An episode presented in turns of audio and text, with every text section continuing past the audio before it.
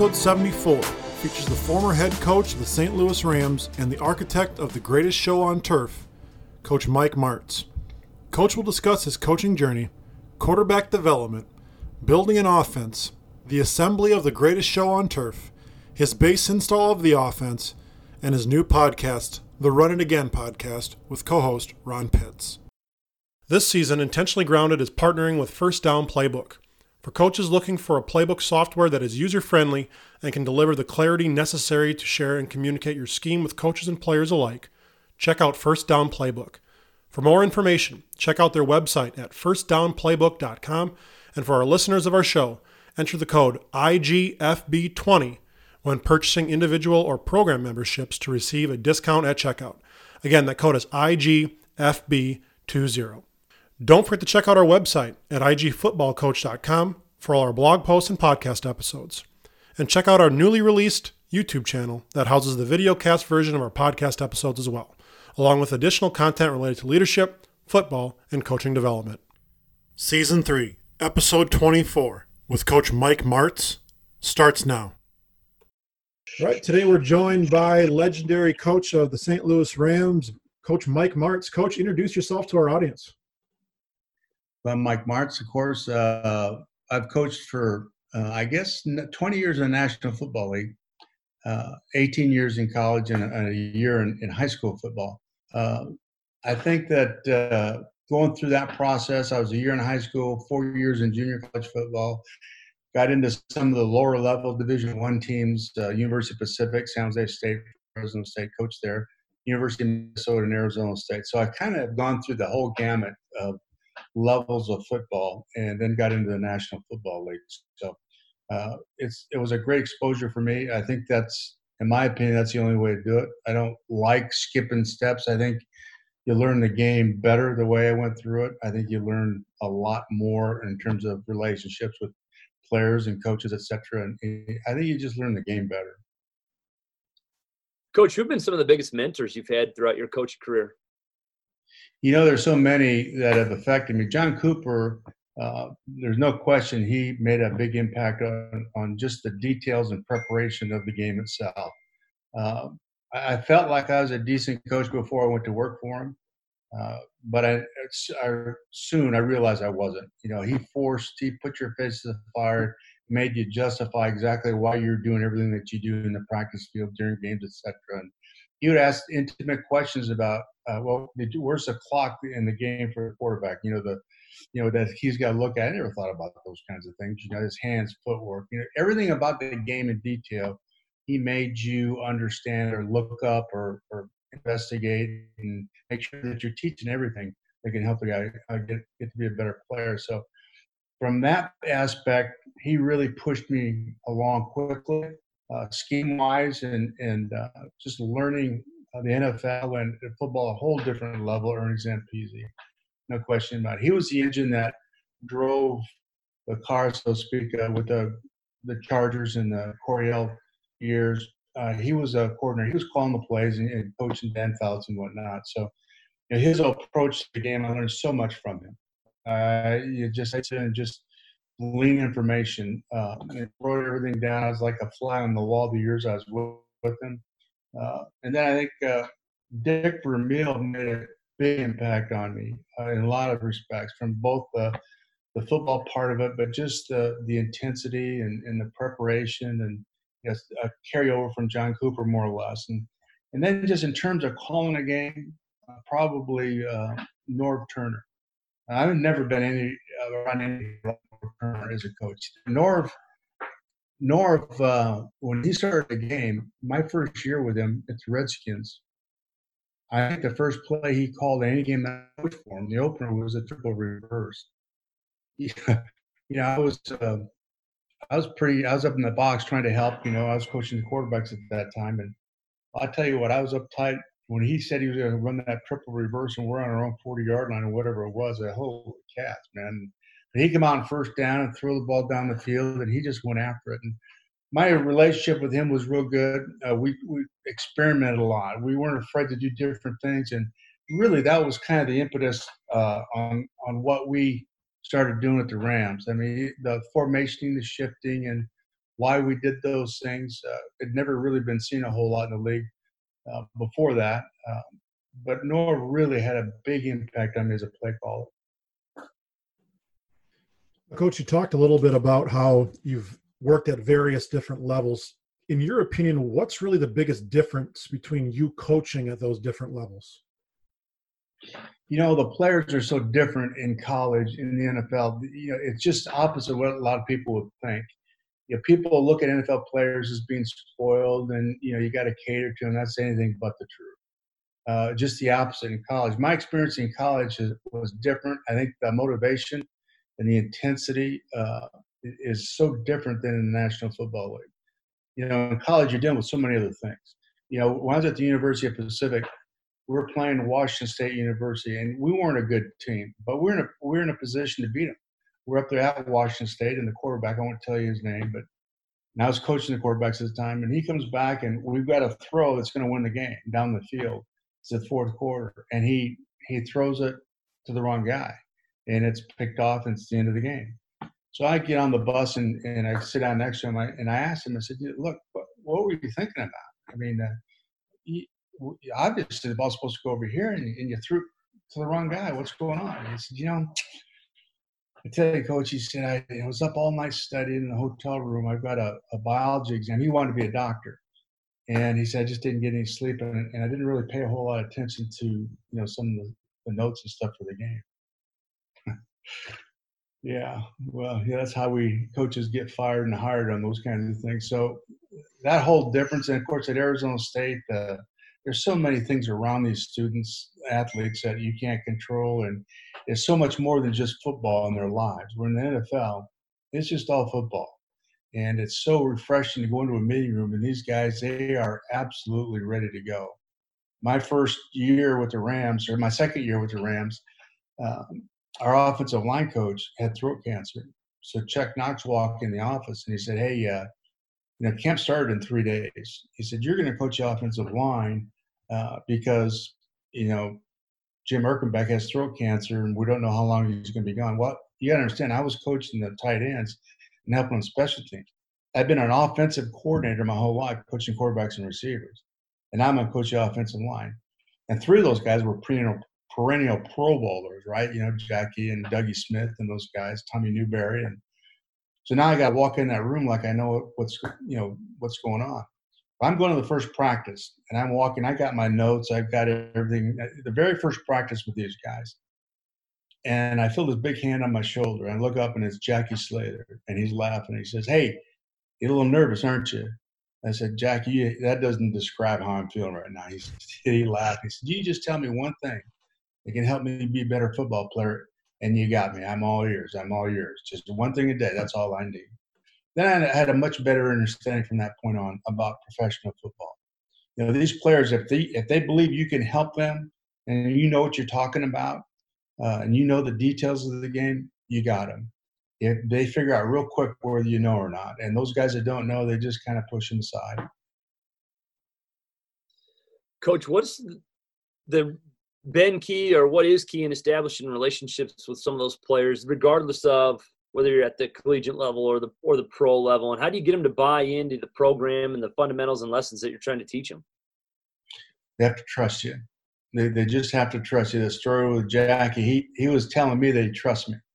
And they, they trust you as long as, as you know, or they feel like you have their best interest at heart. You don't have to be their friend. You don't have to be anything other than a good teacher with them. That's the most important thing. I think we all in our lives look back at, at our days as a child and can pick out a teacher that had an impact in our lives. That's what coaching is teaching if you're a real good teacher, you're helping this individual get better at what they're doing in football. Uh, that relationship is uh, is very very strong. They don't forget you, and they keep those uh, they keep those experiences the rest of their life and use them. In addition to that, coach, you know you're probably one of the most famous uh, parts of your career was your time spent during the Rams organization uh, as an offensive coordinator and as a head coach during the era known as the greatest show on turf. So, share with us a little bit in terms of how did this dynamic offense just all come together and, and what really went into building all of its components? It's a little complicated, uh, to say the least, but it was a, perfect place in time, is what I used to like to term that. Um, perfect storm, if you will. Uh, Dick was in his last year. Basically, they you got to win or you're done, and I knew that going in. Uh, and they they didn't have a quarterback. They wanted to change that quarterback. There's so many needs. The offensive line was not very good. They had a bunch of high draft picks in there that were just kind of, you know, they wanted to be catered to a little bit. Defensively, they're a real good team.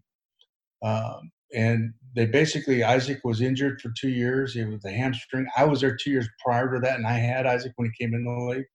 Ricky Proehl had bounced around a little bit, and we drafted Torry Holt, and then we got Marshall. We rebuilt that team through personnel, and in doing that, the personalities that we brought to that team had a major impact on them. You know, that impact in the locker room. That's everything. You know, Tony La Russa and I became pretty good friends in St. Louis, and we used to talk all the time about um, the impact of the locker room on the field and how important it is that that locker room, that you, the the message is constant in that locker room, and everybody's on the same page. And the term that they used to use is it one of being one of us, so to speak, right? So um, I think that uh, the whole idea there is we had the right people. You know, they were they were really passionate about playing this game. They want to be great players. They just they were hungry. And the other part this is really important. The way Dick had done things his whole career, he threw out the window this year. You know, Dick was really hard on players, practice, etc. Long practices, brutal practices, really hard on players and hard on coaches. And you know, we sat down with him, Al Saunders and I, uh, one evening, and asked him to change a lot of things that he was trying to do going into the, the you know preparation for the season and camp. And he wasn't comfortable with it and we kept after it and kept after it. And you know, to his credit, he said, "You know, it's not working. It worked at one time, but what I'm doing right now obviously is not working. We, we do need to change." And he changed everything. And the players, he backed off, so to speak, and, and was we had more quality teaching time and not and less of these constant reps that were kind of meaningless. You can't you can't look at all that stuff on tape, right? So the teaching was much better. The relationships started to grow a little bit and there was just a perfect blend there between a change in, in approach from the head coach and then a new influx of some key players to the system. And we took the guys in the offensive line that were, you know, a year, we moved them out and got guys in there that were real hungry that nobody knew. You know, free agents and seven, six round draft picks, Freddie Miller and, you know, uh, Mike Gruda was a center, 285 pounds. That, you know, on paper, we didn't look real impressive, but you know they had they had what it took in terms of um, the passion and commitment to being a great player. One of those big components of that offense was obviously Kurt Warner, uh, your quarterback during that time period, and and his kind of rise to getting that starting quarterback job is is one that many people are familiar with as well. So, talk to us a little bit about what happened once you know you have an injury at quarterback, and then Kurt kind of takes the reins from there. How did you have to change the dynamic of the offense on the fly there, and and what was really the, the difference once Kurt took kind of the reins of the offense? You know, if you uh, if you change, we were so we had moved so quickly on offense. You know, Trent Green was with me at the Redskins for two years, and he helped me put that offense in. And uh, we had made a decision in the spring when when spring ended, we broke for summer that Kurt would be our number two, and that was a huge step now. There wasn't anybody in that building that wanted him except Dick and I, and we were the two votes that, that mattered, obviously. So we made that decision because there was a lot of people that wanted to go out and sign Jim Hostetler and some of these guys that were out there that had won and were older vets. Well, it's not what we wanted. We want somebody that was going to do it just the way we wanted. And he knew we knew that he was capable and had the ability to be a good player. We just didn't good. We didn't know if he'd get his chance, but we were happy with him as a backup. Not knowing, of course, and not thinking that, you know, he's going to start the first game for us. So when when uh, Trent went down, the if you change everything that you do because of a change in a quarterback, you hold that whole football team hostage. And he's been the same practices as everybody else. He's had a lot of reps. You have to assume, and this is the key now. This is such a big key because players get this sense. You're sending a bad message to any quarterback he comes in that game and, and you start doing things, you slow it down, you're a little bit different. That's a bad message to that kid. When he went in there, we didn't we didn't change anything. Hey, look, Kurt, you're just gonna run and catch up, buddy. Here's where we are. You've got a, a brand new Mercedes out there. Jump in. Here's the keys. Let's go. Now you just gotta make all the right turns. His first seven on seven session, guys, was brutal. He was 0 for 8. He skipped the ball into the dirt as everywhere. And Marshall stopped practice. He said, Hey, coach, can I stop and talk to the guys for just a second? I said, Yeah, go right ahead. So he had all the seven on seven guys in a huddle and he got them all together. And I stand right next to Ellen. Here's what he told me. He said, Look, Kurt, you're our quarterback. It doesn't make any difference what happens. No matter what happens, you're the guy. Relax. We got this. We got your back. Don't worry about it. You just go play like we know you can play. You make mistakes, we're going to compensate for it. Just go get it. Well, from that point on, he was Kurt Warner. So that was huge. That was absolutely huge in the transition. And you know, um, I remember walking in the locker room after our last four, our our fourth uh, preseason game, and I had this national report. I won't tell you who it was. He came in there and grabbed me. He started yelling at me who do you think you have such a good team? Who who do you think you are? Starting the season with Kurt Warner and passing up on these other guys, this, that, and other thing. I said, "Who are you?" I didn't know who he was, you know. And he just went off on me. And uh, I'd like to pick up the phone call, but I won't. But It's just my point is you, either you believe in the guy or you don't. You can't kind of be pregnant. You're either pregnant or you're not, right? So you can jump in, and once that quarterback understands and he knows that you believe and trust in and that you're going to stay with him, then it just empowers him. And, and that's what I'm into as a coach is empowering players. Coach, you just kind of touched on that. You were not going to, you know, you weren't going to hold the team hostage and, and try to curtail things for Kurt Warner or, anybody really for that matter. So, what was your offensive philosophy? And, and when you called plays, did you have a, a rhythm or a pattern that you wanted to get into, or was it I'm going to take what the defense gave me and just keep going? Well, our, our philosophy was we were going to attack. We were again uh, just be on attack and and do things unexpected. Um, we wanted to control the defense. We wanted the defense on their heels, and that's the formation and shifting. That wasn't just dress. That just wasn't just fluff. There, there's reason for everything that we did. We were always trying to get force for the running game out of position, and a lot of times we did um, by the moving and the shifting. And there's a lot of these guys are standing and talk to each other when the ball gets snapped and you're knocking them back off the line of scrimmage. So the moving and shifting was a major part. That was part of taking control of the game and setting the tempo. And then we played, we just played, we tried to play as faster than everybody else. You know, people used to say how fast we were at wide receiver. I, I don't know if we were or not. You know, I know Isaac and Torry and Ricky and, and Isaac were, you know, they had good speed. Were they fastest? Probably not the fastest guys, but they played faster than everybody else. And that's what we stressed when we went to practice. Philosophically, we practiced at game speed, buddy. That's what we believed in. That's what Dick believed in. That's what I believed in. So when we lined up in practice, uh, we ran from drill to drill. We snapped that ball and we went full speed. We humped it on on Wednesdays and Thursdays and Fridays. So when the games came, the games were actually easier in terms of the the demanding of how much you run. Those guys were in great shape. We get in the fourth quarter, they're just hitting their stride. We were as good, if not better, in the fourth quarter than the first quarter, and that's unusual. And once they got used to that, and that's part of that philosophy that we're going to be fast, we're going to play faster than you, we're going to play smarter than you, and we're going to come and get you. So hang on, buddy, you're in for a long ride.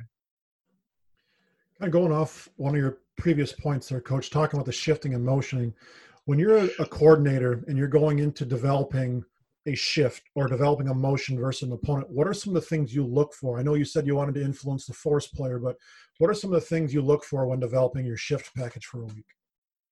Well, in order to do that, in order to shift and move and, and uh, do all those things, the number one thing is you have to understand defense. So, you know, my first five years in the league, even though I was coaching the position, the quarterbacks, receivers, and stuff, and tight ends, but my first five years, I also was the guy that broke all the tape down. So I, I spent five years looking at NFL defenses before I felt like I really kind of understood what was going on. So you have to understand the rules of those de- of the defense of, of what they're doing with that front and that coverage. Are they spot droppers? Are they wall and carry players in this coverage? Are they, you know, uh, are they off the ball in the pass rush? Are they are they hugging the ball? What how's that three? You know, they readers. They you know, they are they gap control. All those things you have to know before you start moving and shifting because you have to be able to predict what their reaction is going to be. And that's what we did when we did our film study.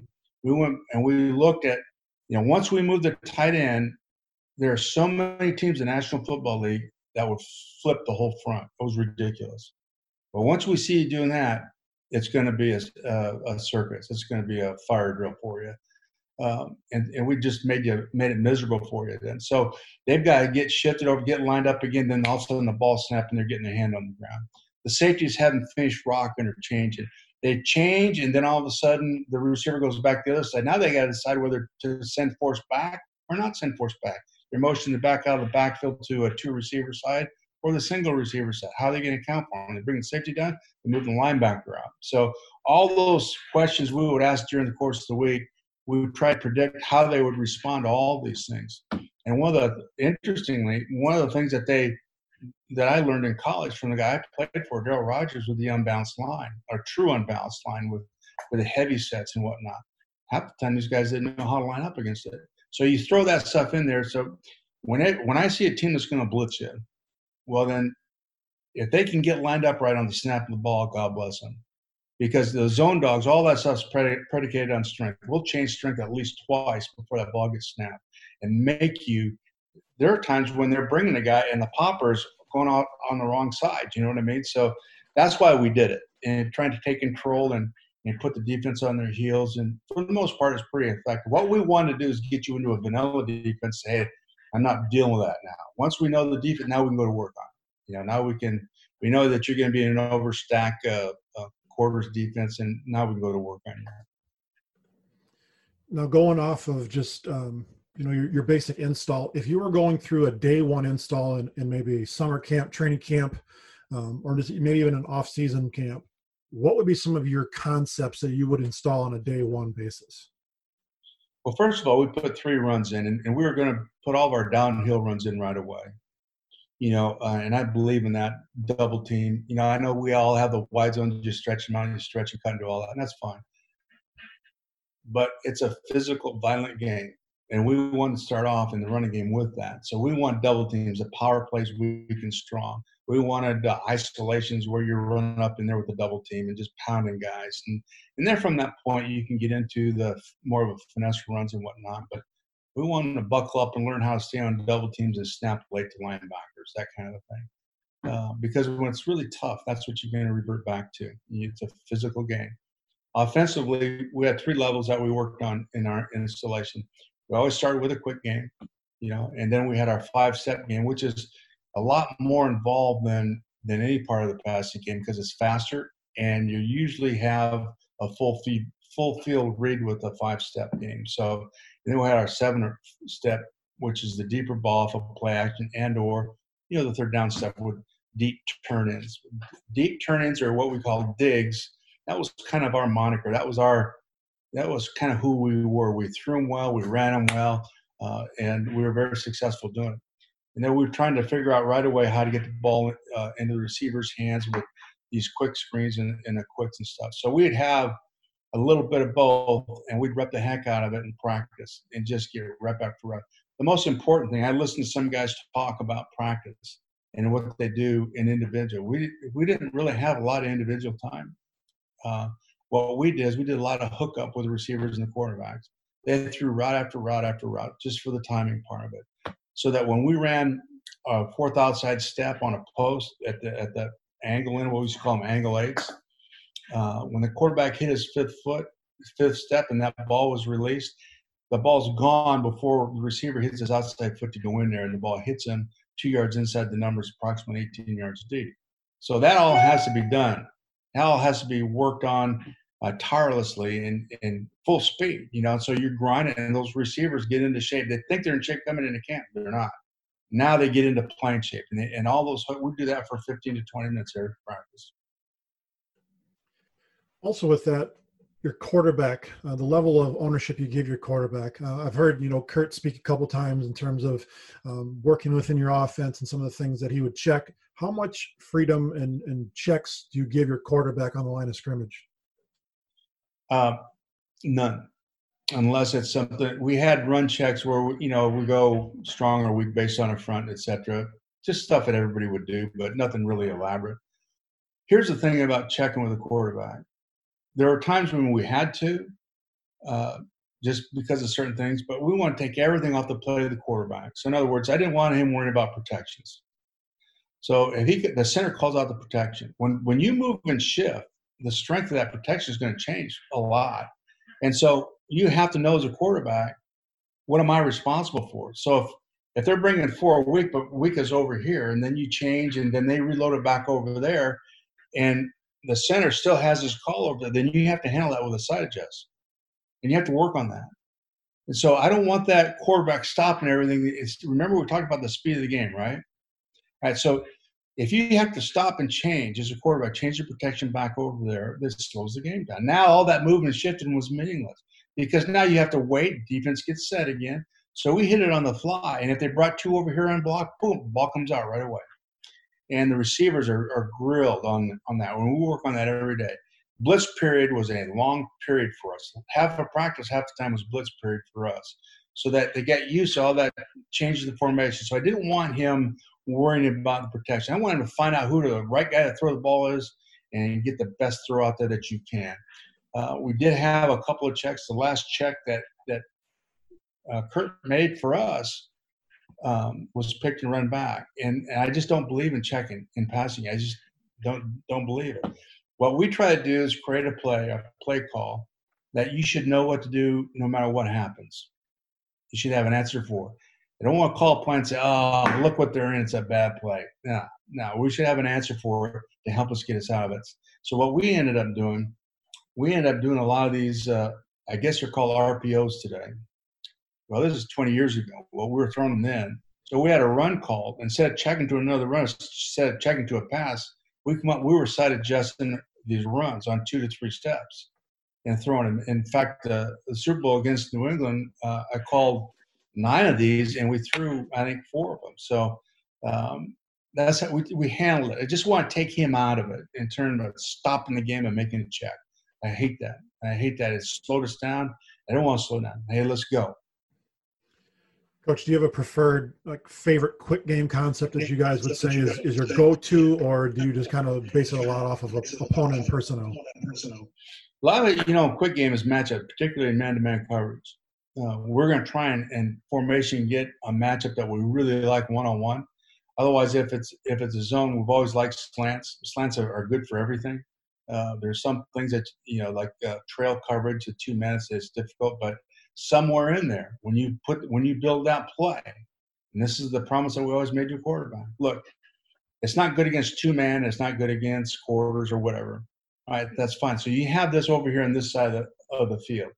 Now, if you get that coverage, then over here we built in something just for that. We've got the quick out as opposed to the slant, or we got something else over there we like. So every play that we put in, if we're going to see a variety of coverages, where it's good against most, but there's a couple it's not. We got to make sure the quarterback in that play it doesn't have to check. He just knows that now this guy over here has got this route, the back's got this route, and that's where I need to go. That's where I need to get the ball to him over here instead of just keeping everything right there, which I know a lot of guys do. I don't believe in that. So when you make this play, you have a new play and you go over this with your quarterbacks and, and when you install it with your offense, I right, look, here's what we think we're going to get. This is why we like this. But they, they play this coverage too. It's not good against that. Here's where the ball's got to go over here. So you got to be alive on this thing. And you practice that. So when you practice a play, you practice against what you think you're going to see, which is good. But you also, at the end of the week, you got to throw some of these other things in here to make sure it functions and everybody's good with it. So just trying to remove the thought process away from the quarterback and not slow him down or stymie him. Just let him get back and excel at what he does. You know, making quick, good decisions and accurate throws, and don't clot it all up with all this other stuff. Then I got one more. This is a, a question from one of our listeners. They wanted to focus a little bit on the, on the footwork of your quarterback in his drop, whether it be it, mostly focusing there on shotgun. Did you have any specific types of teaching points that you had for your quarterback in his drop to make sure that he was to balance when he was making his throw. And the listener was focusing most on Kurt's drop. And I don't know, I didn't ask the follow up with him in terms of what he was so enamored with, but they're talking about the way in which Kurt would catch the ball and throw it. Do you have anything to kind of uh, elaborate on that? Yeah, I mean, we spent we spent uh, we go to the field for weeks and work on drops without throwing football under the center and shotgun. Yeah, I mean that's Mean, that's the detail. That's John Cooper, right? That you got to coach the little details of everything. So what we want him to do is be in what we call the shortstop position, uh, where the left, the uh, right right foot's forward because we're going to pivot on the left foot. So we always had a staggered start, whether it's under the center or in the shotgun. So you don't take a false step. So there's no wasted time or distance here, right? So we have a staggered, our feet are staggered like this, right foot forward. So that when you catch and you got your palms out, thumbs out so that you can handle any errant throw. Okay. So you grab the ball and you pivot on the left foot and you get back, and that begins the drop. Once you catch the ball and pivot, it's just like coming away from the center. Okay.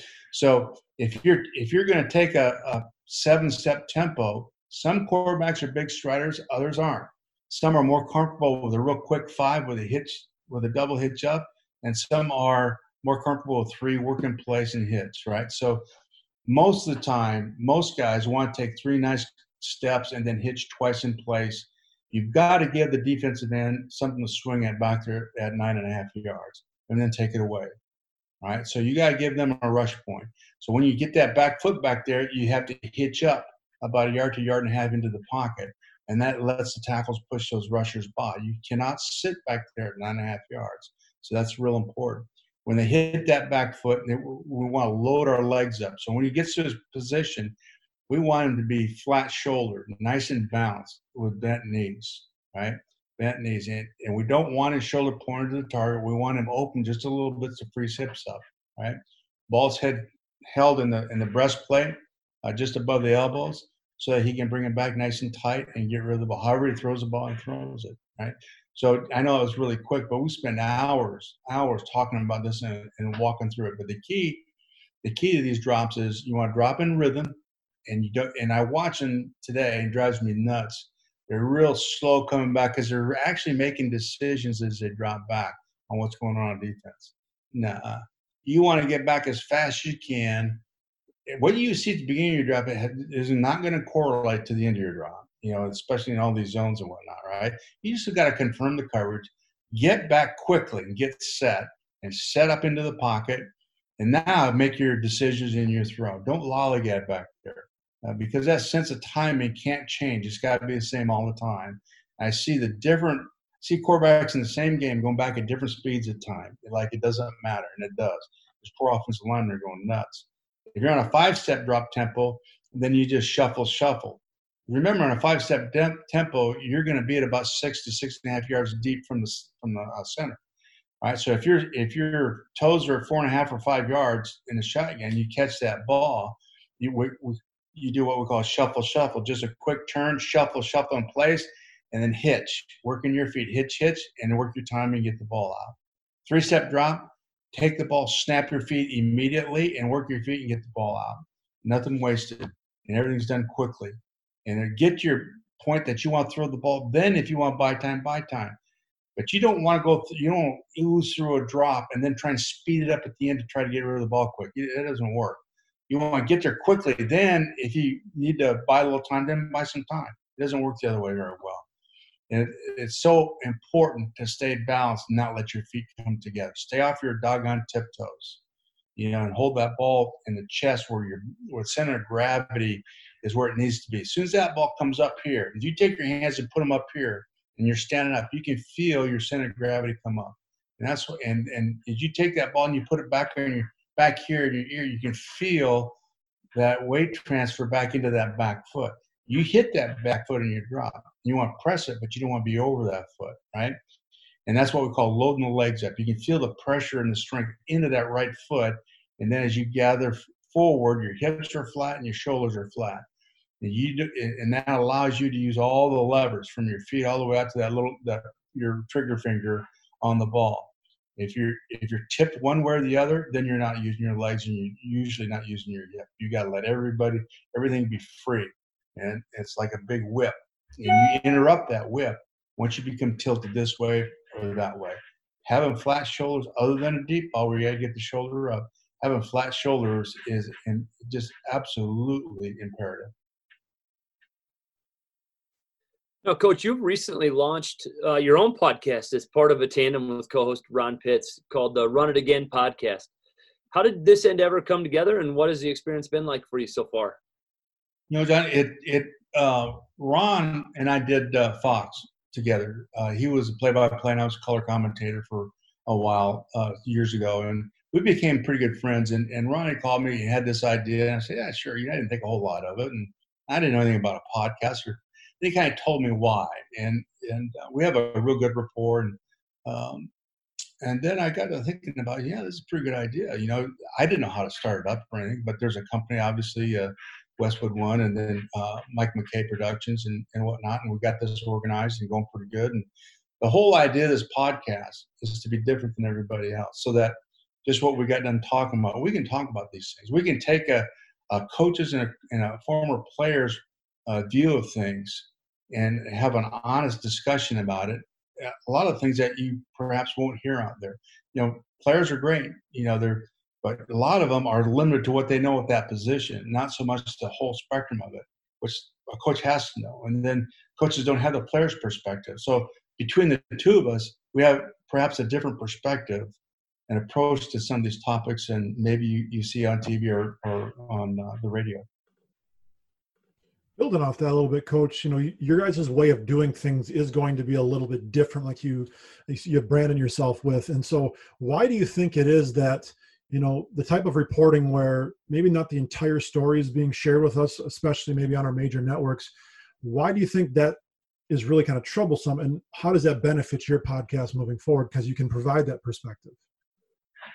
I, I think that's a great question. I think i think the the whole idea is is think of this all right, here's what you heard. Now here's what really happened.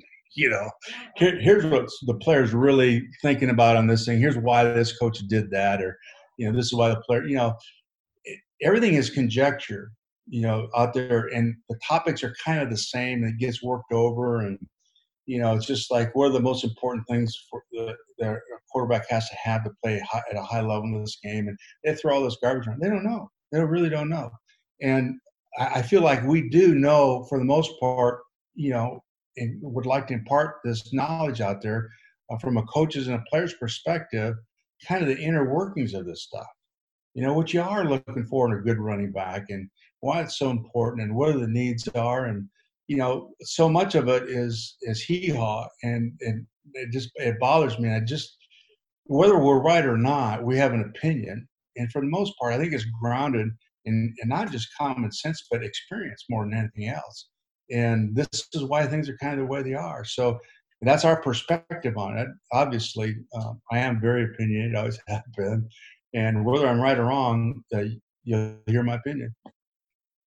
Coach, what's the ultimate goal for the Run It Again podcast, and what do you think the future holds for it going forward? You know, the ultimate goal is is first of all, it's got to be fun for us to do, and I, I, thoroughly, I just really enjoy this. I know Ron does too. I, it's perspective. You know, the whole thing is to give a different perspective than maybe what people get, you know, on TV or over the radio, and an explanation of why we think this is going to come out this way or, or what really happened. You know, and and I think it's a, just a different enlightenment, if you will, that hopefully then they'll get any other place. And I think that you know our goal is uh, to reach out to as many people as we can, get them excited as excited as we are about it.